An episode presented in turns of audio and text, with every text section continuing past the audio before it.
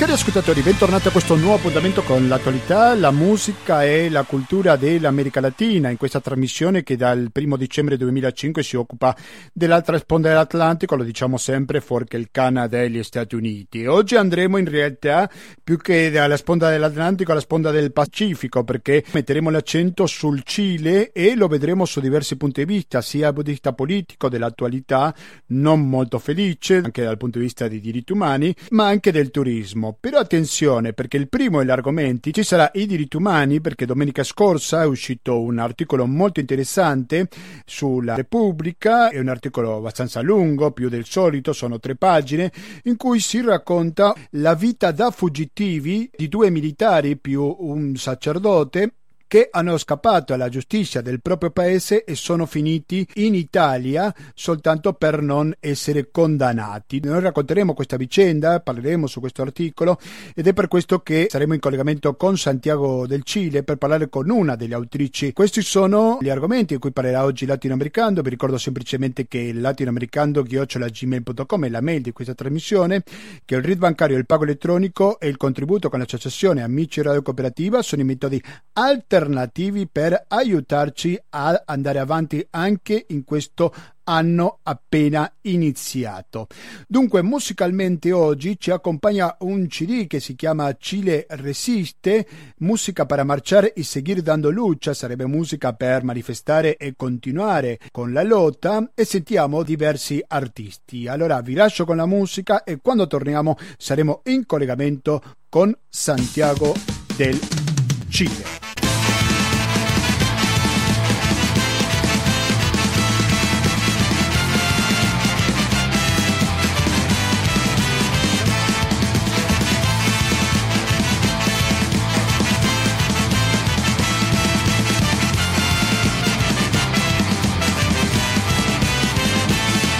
Gentili ascoltatori, l'argomento che ci occupa oggi, questa edizione latinoamericano, è l'articolo che è stato pubblicato eh, nella versione cartacea domenica scorsa sulla Repubblica, in cui il titolo è I fuggitivi, fa una cosa inconsueta la Repubblica perché allo stesso articolo dedica ben tre pagine, in cui si parla di tre personaggi che sono stati coinvolti con la dittatura militare in Argentina e non solo, che oggi come oggi vivono in Italia. Per parlare su questo è che dall'altra parte della linea si trova Elena Basso. Elena Basso, buonasera e benvenuta per la prima volta al Latinoamericano.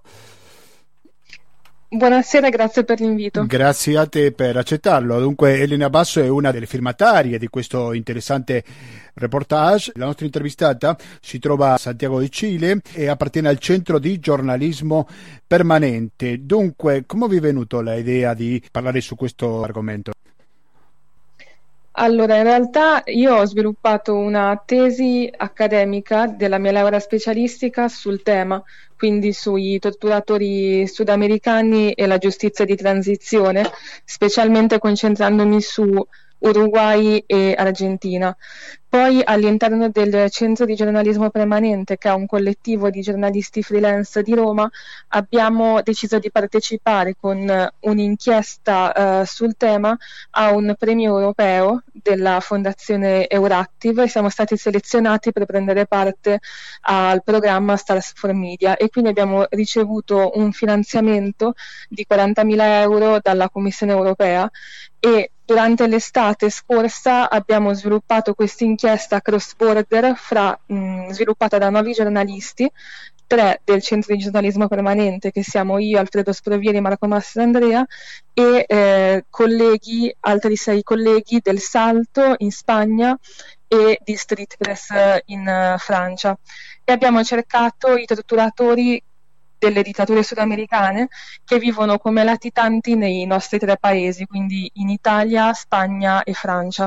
E noi ci siamo mh, concentrati sui tre casi di persone accusate di essere torturatori che vivono in Italia, che sono Don Franco Reverberi, che è un prete che eh, celebra la messa a Sorbolo in provincia di Parma, Carlos Luis Malatto che vive da oltre dieci anni nel nostro paese e ora abita in un residence di lusso Porto Rosa in provincia di Messina in Sicilia e Jorge Nessor Troccoli, un um, ex militare italo-uruguaiano che vive da molti anni a Battipaglia.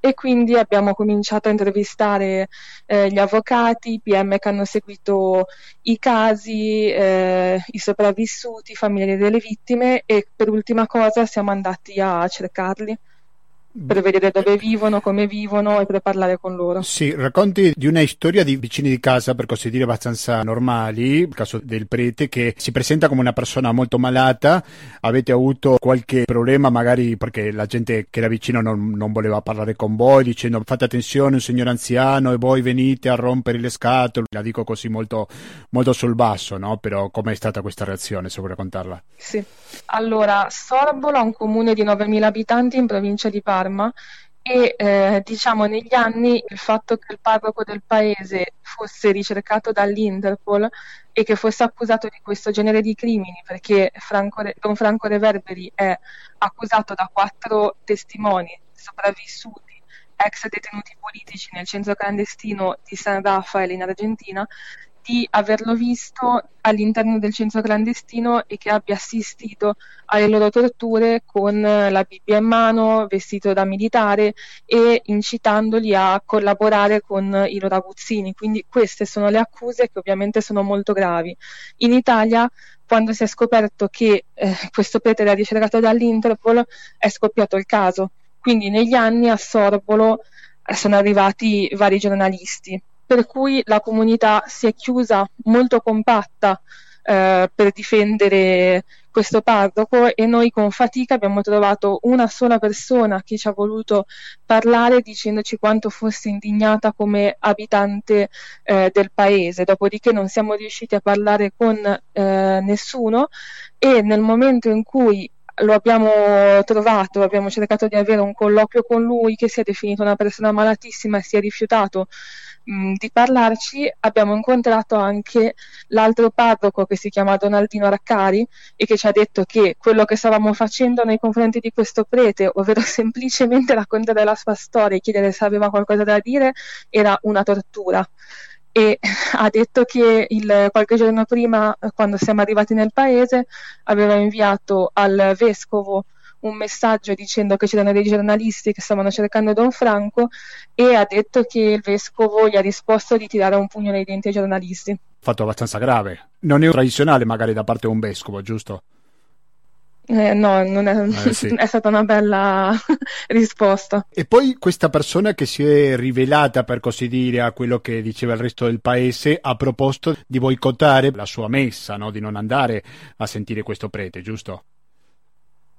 Allora, quella era stata un'iniziativa di Antigone, del presidente eh, Gonnella, nel 2016, che aveva, avevano richiesto come associazione che eh, i fedeli boicottassero eh, la messa, dato che il prete era accusato di questo tipo di crimini e eh, la signora che noi abbiamo intervistato era andata di casa in casa chiedendo alle persone di aderire a questo sciopero della messa, però non aveva eh, avuto reazioni positive alla sua richiesta. Per completezza, semplicemente diciamo che questo articolo è stato firmato da Carlo Bonini, coordinatore editoriale, Elena Basso, la nota intervistata che lo ricordo si trova in Cile, Marco Mastandrea e Alfredo Sprovieri. Quali sono state le reazioni di questo articolo, se c'è stato qualcuna?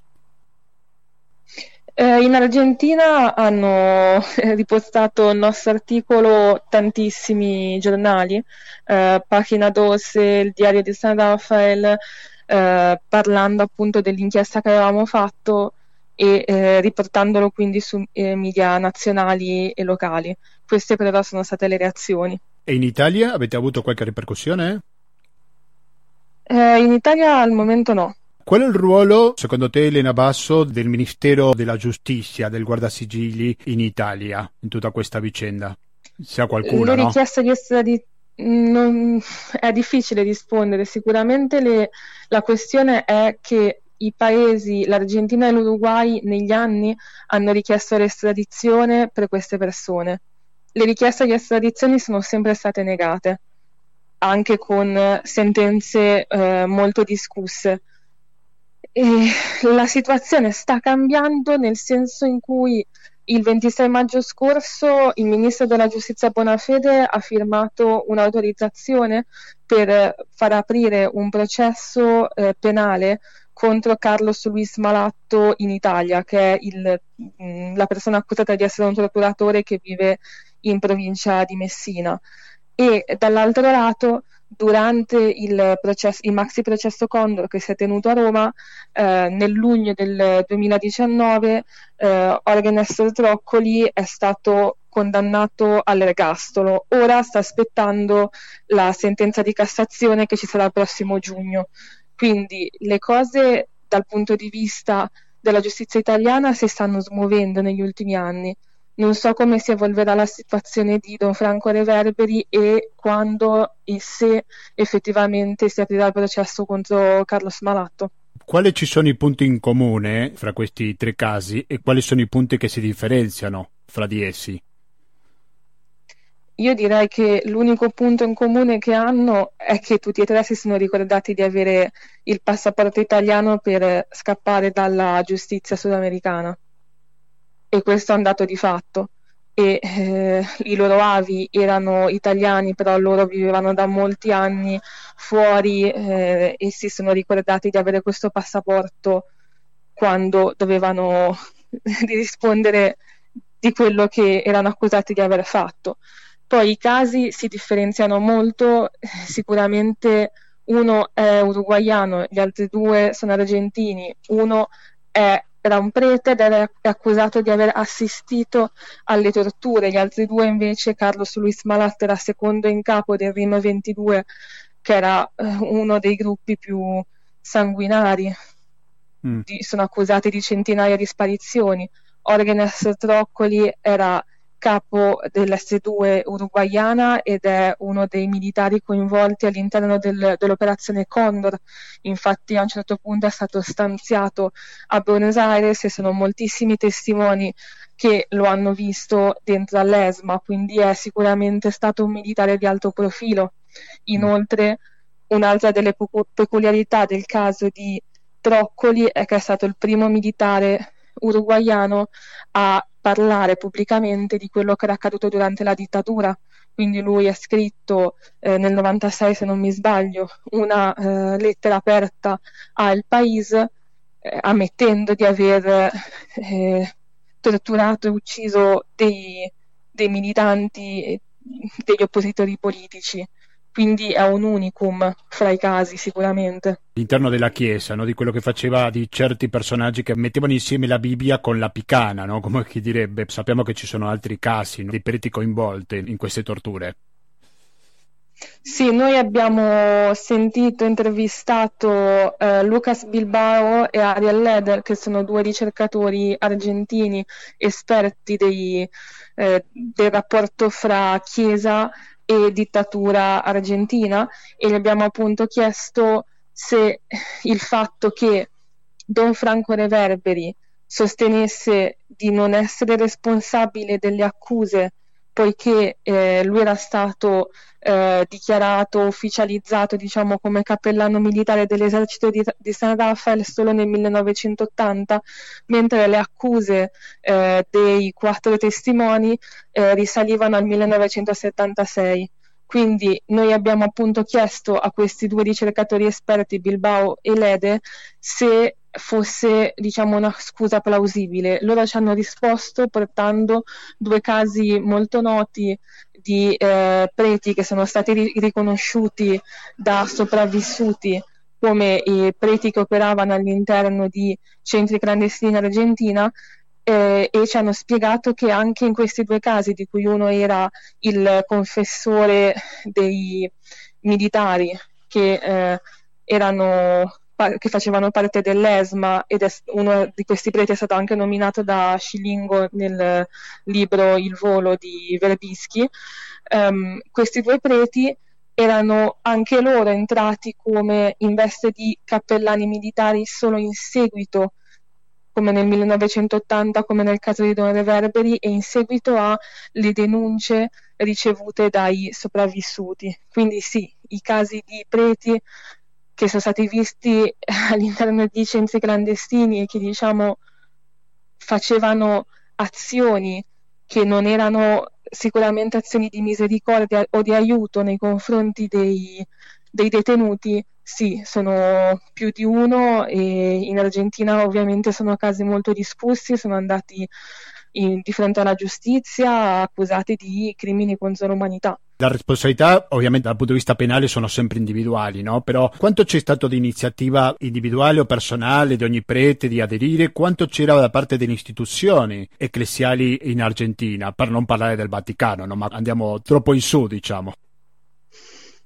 Eh, è una domanda difficile, sicuramente i legami fra Chiesa, diciamo, eh, intesa come istituzione, quindi ad alti live- livelli, e la dittatura eh, esistevano e sono stati dimostrati da altri giornalisti, Verbischi per primo. Sì, sì. Non so quanto si possa parlare di, di azioni individuali, penso che tutto in una realtà così diciamo orchestrata, così documentata, così già decisa a priori come quella della dittatura argentina, fosse un po' difficile parlare di azioni individuali mm. in questi casi. Siete all'ascolto di Radio Cooperativa, specificamente di Latinoamericano, in questa trasmissione che stiamo facendo in collegamento con Elena Basso, che si trova nella capitale cilena. Elena Basso che si dedica non soltanto all'articolo che, lo ricordo, è uscito domenica scorsa, I fuggitivi, si dedica anche alla questione della repressione da parte dello Stato cileno contro questo popolo originario. Giovedì scorso, quando stavamo finendo la trasmissione in latinoamericano, abbiamo messo l'audio del caso di una repressione all'interno di un processo. Cosa è successo in questi ultimi giorni nei processi contro i Mapuche, Selena Basso? Allora, giovedì scorso è stata letta la sentenza del caso più discusso degli ultimi anni in Cile, dell'assassinio di Camillo Catrillanca, il leader Mapuche ucciso nel 2018 a 24 anni mentre si trovava su un trattore con un altro ragazzo minore di età, di età e un comando della polizia gli ha sparato un colpo alle spalle. Giovedì scorso è stata letta la sentenza i genitori e i familiari e i sostenitori e gli amici di Catrillanca erano fuori dal tribunale quando è stata letta la sentenza che condanna il funzionario accusato di aver sparato il colpo a omicidio semplice e altri sei funzionari dello Stato sono stati condannati solo per ehm, ostruzione alla giustizia.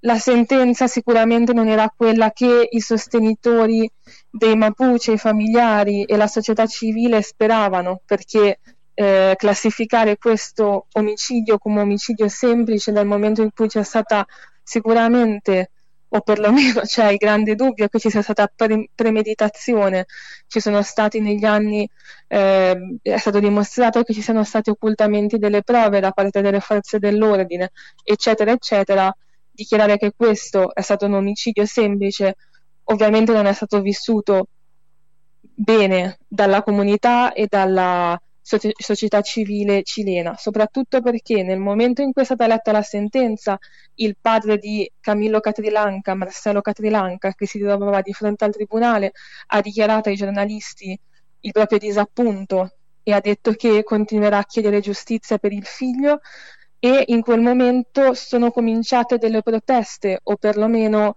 proteste non violenti, proteste pacifiche, solo che la madre la moglie e la figlia di sette anni di Camillo Catrilanca che si trovavano di fronte al tribunale sono state arrestate in, ma- in maniera molto brutale e violenta dagli agenti di, piori- di polizia. Una bambina a cui due anni prima era stato ucciso il padre è stata arrestata e portata in commissariato.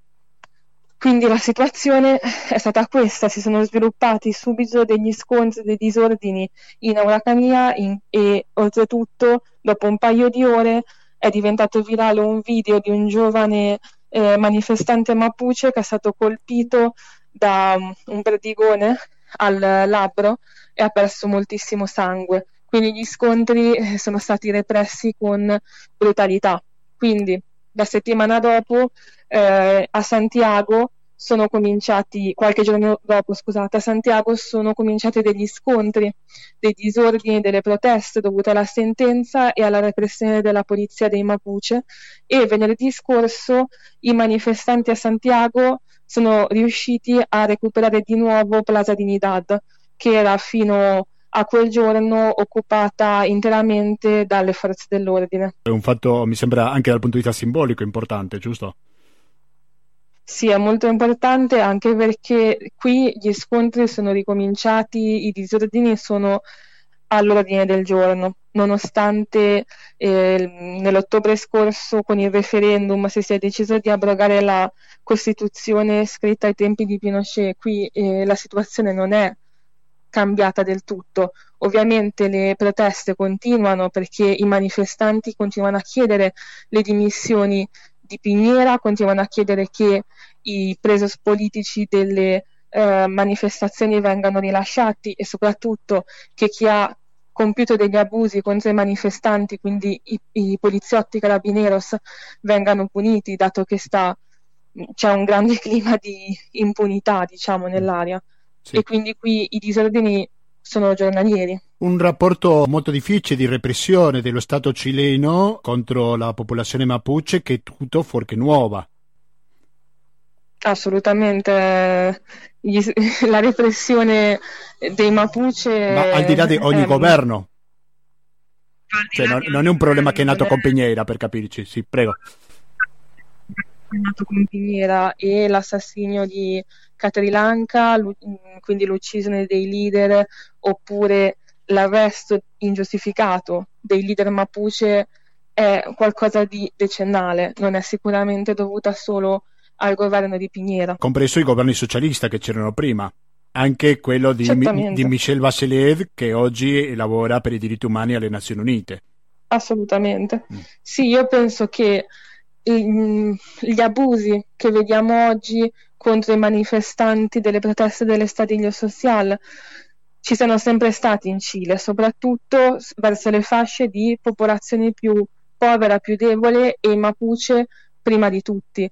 Penso che sia anche per questo che dall'ottobre del 2019 si è sviluppata una grande empatia da parte dei, dei cileni verso il popolo Mapuche che hanno visto in, uh, in questo popolo un simbolo di dignità e resistenza agli abusi della polizia che sono decennali. Credo che è un dato interessante perché quando uno vede qualsiasi manifestazione in Cile, anche a Santiago, cioè fuori dal territorio Mapuche, comunque non manca mai, ma mai, una bandiera del popolo Mapuche.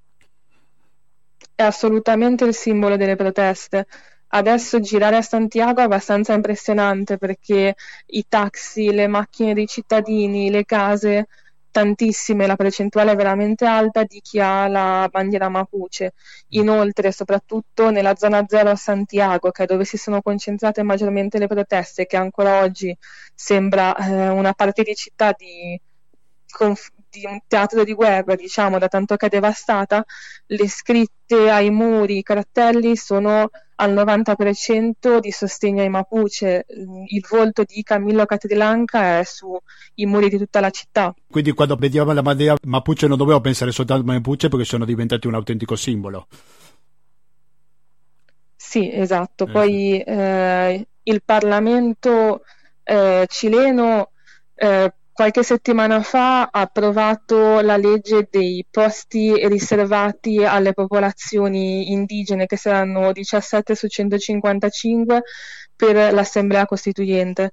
Quindi eh, questa è una vittoria sicuramente per eh, i popoli indigeni e per i Mapuche, che sono il popolo originario più numeroso del Cile. Mm-hmm. Questo è un fatto sicuramente positivo anche perché potrebbe aiutare la eh, politica cilena a fare delle leggi che garantiscano diritto e protezione alle popolazioni indigene. Miren cómo nos habla de libertad cuando de ella priva en realidad. Miren cómo pregonan tranquilidad cuando nos atormenta la autoridad. ¿Qué dirá el Santo Padre? que vive en Roma, que le están degollando y a sus palomas.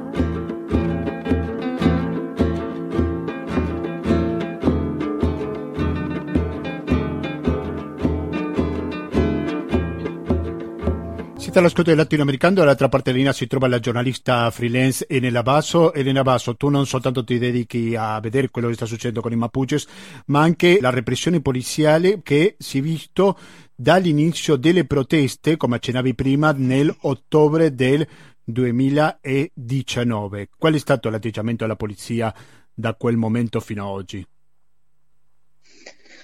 Allora, le proteste sono iniziate nell'ottobre 2019, come sicuramente sapete, con gli studenti che hanno iniziato a saltare i tornelli della metropolitana per l'aumento del costo del biglietto. Quella protesta in pochissimo tempo ha portato in piazza oltre un milione e mezzo di persone che manifestavano contro le enormi disuguaglianze del paese. Però la repressione della polizia sin dal primo momento è stata brutale. Hanno eh, operato immediatamente eh, minacciando, picchiando, stuprando, accecando i cittadini che protestavano in modo legittimo. Le manifestazioni sono anche diventate più violente man mano che passava il tempo, però la repressione poliziale è stata incredibile. Ad oggi eh, l'Istituto Nazionale dello Derechos Humanos, che è l'unico istituto che ha un uh, numero ufficiale delle denunce, parla di oltre 1500 persone che hanno eh, denunciato di aver subito abusi da parte delle forze dell'ordine, ma per eh, anche loro stessa missione questo numero è una percentuale molto bassa rispetto al numero reale di denunce presentate dai cittadini. E sono oltre 460 i ragazzi e le ragazze che sono state accecate dalla polizia durante le proteste. Sono decine i casi di denunce di stupri e di abusi sessuali, sono decine i casi di torture, di pestaggi, sono oltre 2500 i manifestanti che sono stati detenuti e sono stati detenuti in prigione anche per dieci mesi, alcuni lo sono ancora in prigione preventiva in attesa di un giudizio con prove del tutto sommarie. Mm. Quindi la situazione ad oggi è questa mm. e il generale, il capo dei carabinieri ha dichiarato circa un mese fa che solo il 2% dei poliziotti che sono stati denunciati hanno avuto diciamo, riscontri da un punto di vista penale o disciplinare, il resto continua a lavorare tranquillamente. Ci ha dato molto sul web un video in cui si vedeva un militare che spingeva da un ponte un ragazzino, credo che aveva 16 anni, 17, in mezzo a sì. una protesta. Mi sembra che alla fine non ce l'ha fatta il ragazzino, no? No, è sopravvissuto. È sopravvissuto. Ed eh. era è sopravvissuto ed era l'anniversario dell'inizio delle proteste, quindi è stato nell'ottobre del, 2010, del 2020, un anno dopo l'inizio delle proteste, ovviamente migliaia di persone sono tornate in strada e quel ponte si trova molto vicino a Plaza Dignidad e alla zona zero, quindi l'epicentro delle proteste, ed è stato ripreso in un video che poi è diventato virale un poliziotto che ha preso e buttato giù dal ponte un ragazzino minorenne che per fortuna è sopravvissuto. Ah, Però beh, questo fatto non rende meno grave no, certamente. che sia stato buttato giù da un ponte. È stato anche simbolico, importante, grave direi, un po' come dicevi prima Elena Basso, la questione degli spari agli occhi direttamente. Ragazzi, quanto hai detto? 460? Se non ricordo male? Oltre 460, sì. Ecco, che sono stati accecati perché hanno puntato sempre agli occhi questi militari. C'è una spiegazione da dare a questo atteggiamento così violento?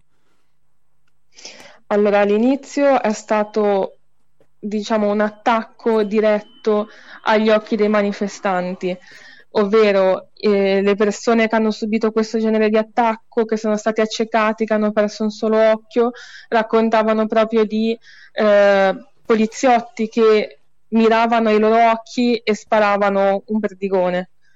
Nel tempo queste tattiche sono cambiate, ci sono tantissime vittime che hanno ricevuto in pieno viso il lancio di una bomba lacrimogena, ad esempio. Ad oggi inoltre sono centinaia le denunce di manifestanti che hanno riportato lesioni oppure bruciature, ustioni molto gravi sulla pelle a causa dei carri idranti. Infatti l'Istituto Nazionale de los Derechos Humanos un paio di settimane fa ha denunciato formalmente il corpo dei carabineros per, ehm, per aver inserito dentro al, all'acqua del, del carro eh, idrante anche una percentuale di sostanze chimiche che provocano queste lesioni sul corpo dei manifestanti. Quindi nel tempo sono cambiate le tattiche. Sicuramente il numero di persone che hanno portato lesioni oculari è enorme perché si avvicina ai 500 e nell'ultimo mese sono, stati, sono state tre le nuove vittime. Io penso che questo tipo di atteggiamento, questo tipo di crimini- criminalizzazione proprio sul corpo dei manifestanti sia atto a mortificare, a spaventare, ma soprattutto a lasciare un segno visibile sul proprio corpo. Non voglio esagerare, però c'è qualche cosa in comune con quello che succedeva prima, durante la dittatura? Durante la dittatura. Di Pinochet? Allora, io è da un paio di anni che mi dedico a, come giornalista a ricostruire quello che è successo durante le dittature sudamericane. Ho sentito mo- molte persone, le, le ho intervistate, raccontare di quello che succedeva agli oppositori politici. Sinceramente, quando sono arrivata in Cile e ho cominciato a intervistare le vittime delle proteste dell'Estadio Social, ho risentito racconti molto simili. Sentire di un ragazzo che stava fotografando le proteste i primi giorni dell'ottobre 2019 e che è stato caricato su una camionetta della polizia ed è stato torturato con la picagna per una notte intera ed è stato desaparecido perché nessuno sapeva dove fosse, oppure di una ragazza che è stata portata in un commissariato e che sostiene che l'abbiano fatta denudare dicendole che l'avrebbero violentata e fatta sparire e che poi è stata costretta a rimanere nuda davanti ai poliziotti per tantissime ore fino a quando non è stata rilasciata, a me sì, ha, ha riportato subito alla mente i racconti dei sopravvissuti di quegli anni. Quindi la violenza contro il corpo delle donne come un altro elemento di repressione.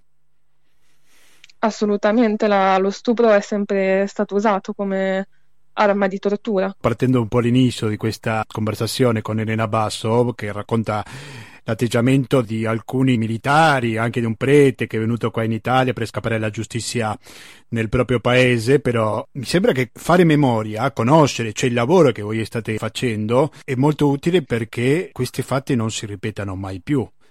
Tuttavia ci sono ancora, almeno nel caso cileno, alcuni punti in comune come tu prima ci rendevi conto, no?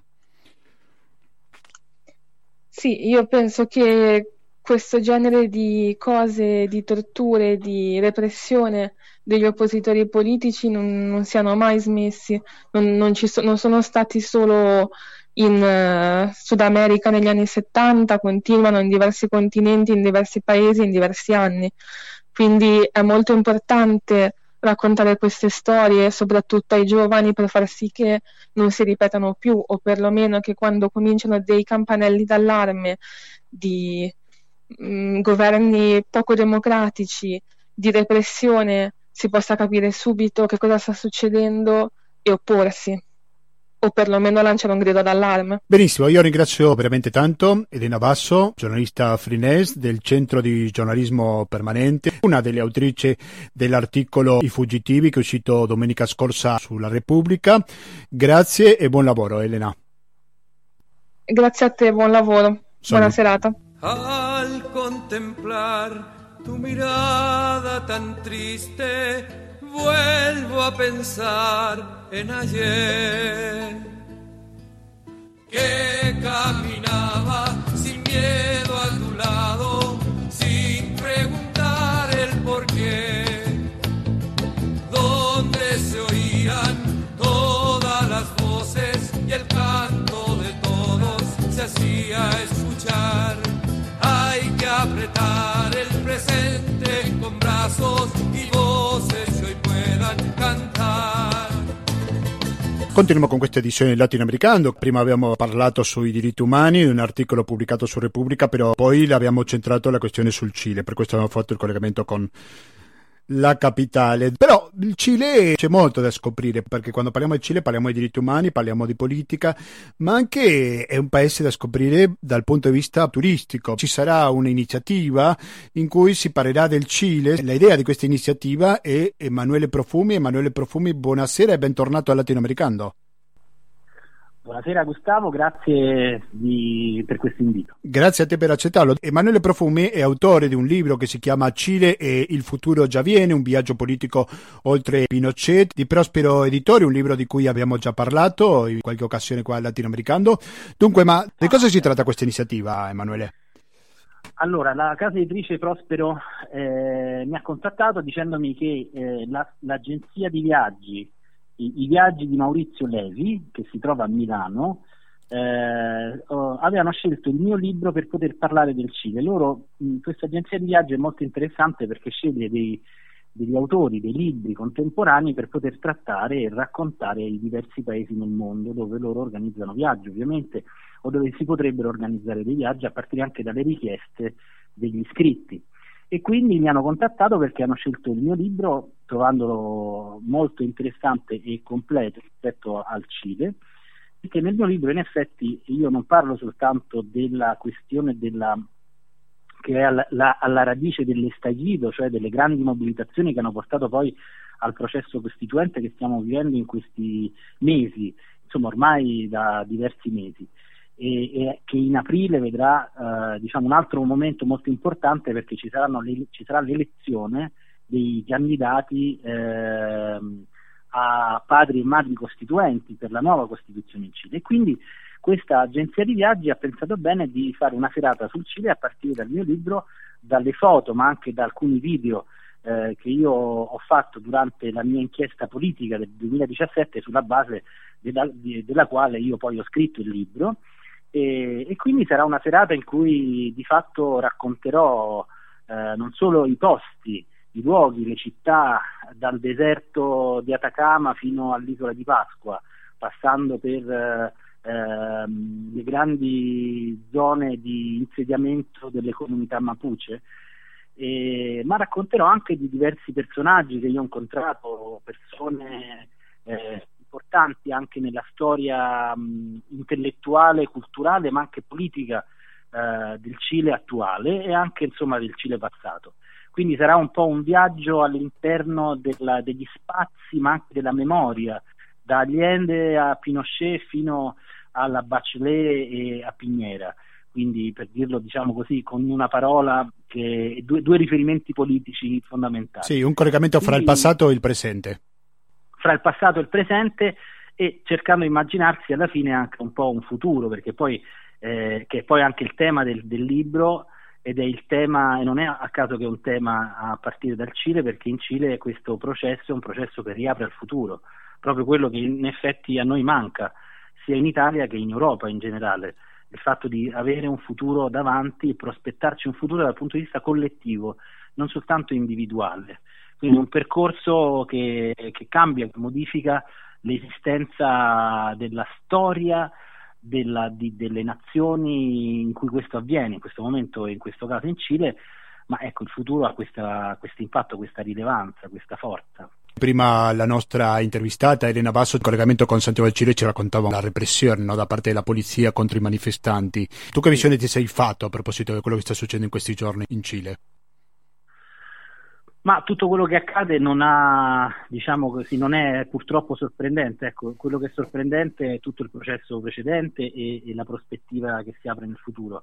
Purtroppo la repressione è qualcosa che è connaturata eh, nello stato di cose del Cile e, ed è anche normale, tra virgolette, normale nel senso non è scontato, cioè non, non, non è eh, eccezionale il fatto che eh, vengano repressi proprio quelle forme di espressione che più aprono alla, al, al, futuro del Cile, che più aprono alla possibilità di un cambiamento effettivo. Quindi eh, è chiaro che le forze più, mh, che, che, esprimono di più questo tipo di, di trasformazione sono quelle che, che, sono il bersaglio preferito di, della repressione dello Stato. Vogliamo parlare, Emanuele Profumi, della questione turistica perché tu ti occupi anche di questo tema, perché c'è tanto, tanto magari da scoprire di questo meraviglioso paese. Su cosa è che ti concentri sì. nella tua conferenza?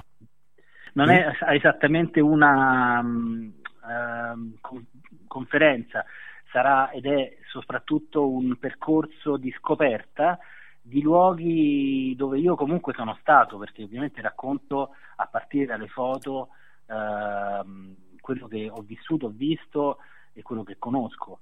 E, quindi si partirà inevitabilmente da Santiago, che è il centro, il cuore pulsante de, del Cile, del cuore pulsante della storia cilena, dal Palazzo della Moneda, dove ancora esistono delle statue con fori di proiettili del momento dell'assalto eh, del, dell'esercito nei confronti di Allende, e, anche se poi il palazzo è stato ovviamente tutto ricostruito perché era stato completamente distrutto. E da quello fino a uscire da Santiago per andare nel, nel luogo poi centrale non solo della storia politica perché è sede del Parlamento e del governo, cioè Valparadiso, ma anche de, de, della storia culturale, perché Valparadiso è stata, eh, ha ospitato eh, per esempio Pablo Neruda che ha vissuto molto a Valparaiso e lì ancora, si conserva ancora il museo di Pablo Neruda, ma è anche stato per esempio il luogo di nascita, se non mi ricordo male, di Sepulveda, che è uno scrittore che da poco ci ha lasciato e che è molto importante per la storia culturale cilena. E poi da Valparadiso mh, si passerà appunto a raccontare eh, il deserto d'Atacama, un deserto incredibile, insomma, un deserto di sale ehm, in cui personalmente ho fatto l'esperienza del silenzio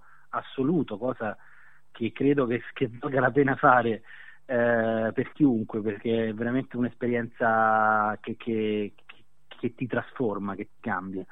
Poi dal deserto di Atacama fino appunto all'isola di Pasqua, ehm, una storia, quella dell'isola di Pasqua, mh, affascinante, misteriosa e nello stesso tempo molto forte e emblematica, perché stiamo parlando di un popolo che stava completamente scomparendo e che progressivamente riesce a riemergere, a riaffermarsi e, e a sopravvivere. Ed è la, la, storia del popolo Rapanui, de, dei polinesiani di, questa, di quest'isola, che non ha nulla a che vedere con il territorio cileno, ma che per una serie di circostanze storiche, io racconto anche nel libro, poi in realtà finisce nell'orbita cilena. Così come finisce nell'orbita cilena eh, il popolo dei Mapuche che non si era mai sottomesso agli spagnoli conquistadores di tutta, praticamente tutto il continente e oltre eh, sudamericano e che ancora oggi non riconoscono alcuni di questi lo Stato cileno, eh, anche qui per ragioni storiche che io poi racconto nel libro e, e che sono molto interessanti da scoprire. E questi, le, le, comunità dei Mapuche più ribelli sono quelle che io sono andato a trovare per intervistare alcuni di loro eh, proprio in questo viaggio, in questa inchiesta del 2017. Anche di questo territorio, soprattutto della capitale di questo territorio che si chiama Temuco, eh, io racconterò attraverso le statue, per esempio, che si trovano in alcuni boschi della città, eh, messe in piedi dai Mapuche, che sono delle statue appunto eh, legate a, alla loro cosmologia, alla cosmogonia, alla visione del mondo che loro hanno e che si trovano appunto in un parco pubblico, un parco della città, cosa abbastanza particolare, ecco, per esempio, che non troviamo, eh, esempio, sicuramente non troviamo in Italia da nessuna parte questo tipo di, di realtà. E poi mi spingo fino a raccontare anche il punto più a sud dove sono stato io, e cioè un punto piovosissimo, una città eh, bellissima, bagnata da, appunto da piogge continue in tutto l'anno, durante tutto l'arco dell'anno, eh, che si chiama Valdivia. E Valdivia è un, un, un luogo straordinario dal punto di vista naturalistico, e poco accanto alla città c'è una zona naturale straordinaria dove mi sono ritrovato appunto a pochi, a pochi metri, a poche centinaia di metri, per esempio da colonie di leoni marini, ho visto delfini e cose, diciamo così, animali straordinari eh, allo stato, diciamo così, naturale, realmente naturale. E Valdivia è una città che, ha, che anche questa è risorta dopo un grave terremoto che c'era stato appunto nel secolo scorso, che aveva sostanzialmente non solo distrutto la città, ma aveva fatto sprofondare la città e tutto il territorio circostante di decine di metri sotto il livello eh, in cui si trovava prima. Quindi è proprio stato un terremoto che ha fatto sprofondare eh, una parte enorme di territorio, tra cui anche mm. la, la, stessa città di Valdivia. E, e niente, queste sono, diciamo così, tra le città più importanti. Emanuele Profumi, vorrei chiederti su altri popoli originali se erano presenti in quello che conosciamo come lo Stato cileno, perché spesso parliamo di Mapuches e soltanto di Mapuches sì. che sono nella Patagonia. C'erano altri popoli magari più al nord del territorio del Cile? Non c'era niente? Sì. Sì, allora diciamo che i, i Mapuche stanno e non stanno nella Patagonia, ma ci sono anche altre popolazioni originarie nella Patagonia. In, nel, nel, nord. Beh, questo è interessante, perché noi raccontiamo un po' perché di solito colleghiamo Mapuche, Patagonia, Patagonia, Mapuche, ma non c'è un collegamento così diretto, giusto? Prego. Sì, non è, non è così diretto anche perché diciamo che appunto Temuco non fa parte della Patagonia ed è la, il centro, diciamo, pulsante, de, eh, la capitale, possiamo dire, del territorio Mapuche ehm, che è una città insomma in realtà non, be- non, bella ma comunque abbastanza grande ecco per dire. E lì io mi sono incontrato con una serie di, di, di persone che facevano parte proprio del movimento di mh, mh, autonomia e indipendenza della, del territorio Mapuche nei confronti dello Stato cileno, anche per esempio in cooperative o c'era un progetto di costruzione di una banca eh, autonoma che non so se è andato in porto diciamo, in questi anni. Nel nord esiste la popolazione quechua, cioè noi come popolo originario abbiamo la stessa popolazione che si trova per esempio in Perù eh, come popolo originario e che in qualche modo è quella che in realtà arriva fino a, almeno fino all'Ecuador dove però poi viene eh, ribattezzata Quichua e, ehm, e, questa popolazione dal punto di vista per esempio dei tratti somatici è molto simile a quella peruviana mm? e, ehm, se avete presente più o meno diciamo come fisionomia uh, un peruviano ecco diciamo la popolazione quechua è la popolazione originale più importante poi sì. eh, della, del Perù sì, sì. Nel nord questi ovviamente vivono sulle montagne, sulle Ande, mentre i Mapuche non, non sono uh, non è un popolo di, di montanaro, diciamo così, ma un popolo de, della, della, pianura, comunque un popolo che non vive esattamente eh, sulle montagne, al contrario. E tenete presente anche che le Ande, una volta che entrano in Cile, in alto, la parte alta, anche fino a Santiago, sono molto alte e poi progressivamente tendono a scendere sempre di più. E la popolazione quechua, insieme a altri popoli originari, è, è, stata protagonista comunque di una richiesta nel momento in cui io sono andato lì in Cina nel 2017 di, ehm, del riconoscimento del diritto dei popoli originari ad avere una serie di ehm, riconoscimenti importanti, tra cui quello della lingua, de, di, di, poter parlare la propria lingua, di poter organizzare eh, legalmente ehm, scuole o, o comunque eh, un processo educativo che, che, tenga presente anche di, di questo, del, del, del, riconoscimento della lingua, perché fino ad oggi, fino anche proprio ad oggi, in Cile questo non è, non è possibile, non è stato possibile proprio a partire da quella Costituzione che ora eh, andrà, è, è abbandonata e andrà completamente al macero, grazie al cielo. Mm, sì. grazie a questo movimento importante, non al cielo. Ecco. sì, sì, fondamentale chiarirlo. Emanuele Profumi, giornalista, scrittore e anche filosofo, il suo campo è da sempre la ricerca nel campo della filosofia. Grazie mille per la tua disponibilità con Latinoamericano e buon lavoro naturalmente. Speriamo che vada bene, grazie. che chi ti ascolti veramente si senta attratto per visitare il Cile. Certo, grazie mille. Grazie a te Emanuele. Grazie, grazie a te. Gentili ascoltatori, è arrivato il momento di salutarci.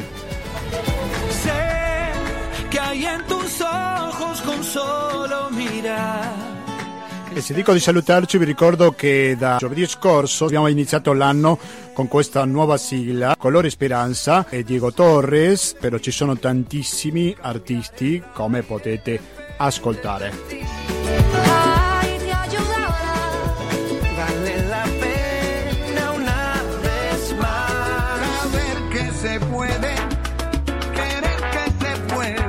Eh sì, caro ascoltatore, che parla della speranza, e la speranza è quella che ci vuole, la forza naturalmente perché questo 2021 vada molto ma molto meglio di quello che è stato il 2020 nonostante le difficoltà.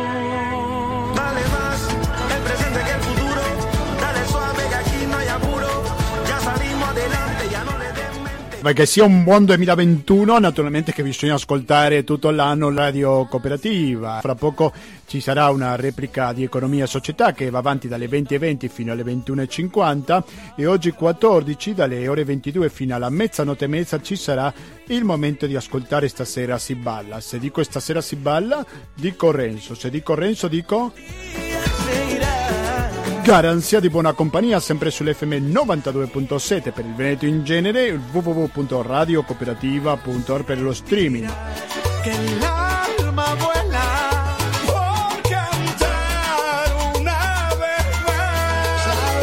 se puede, querer que se pueda.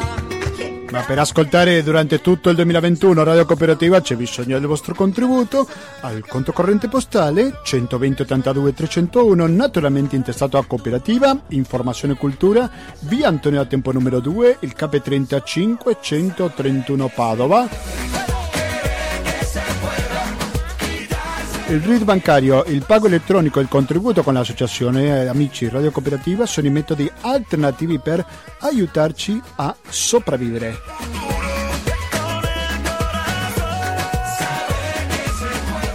Finalmente vi ricordo due cose, una che potete mettere mi piace alla pagina Facebook di Latinoamericano e che potete scriverci per le vostre proposte di argomenti che riguardino l'America Latina naturalmente.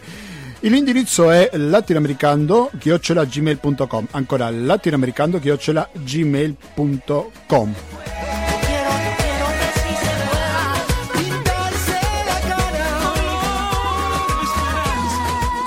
Quindi basta, da Gustavo Clown non mi resta più che salutarvi, noi ci risentiamo domenica prossima alle ore 18.30 con l'attualità internazionale. Grazie e alla prossima!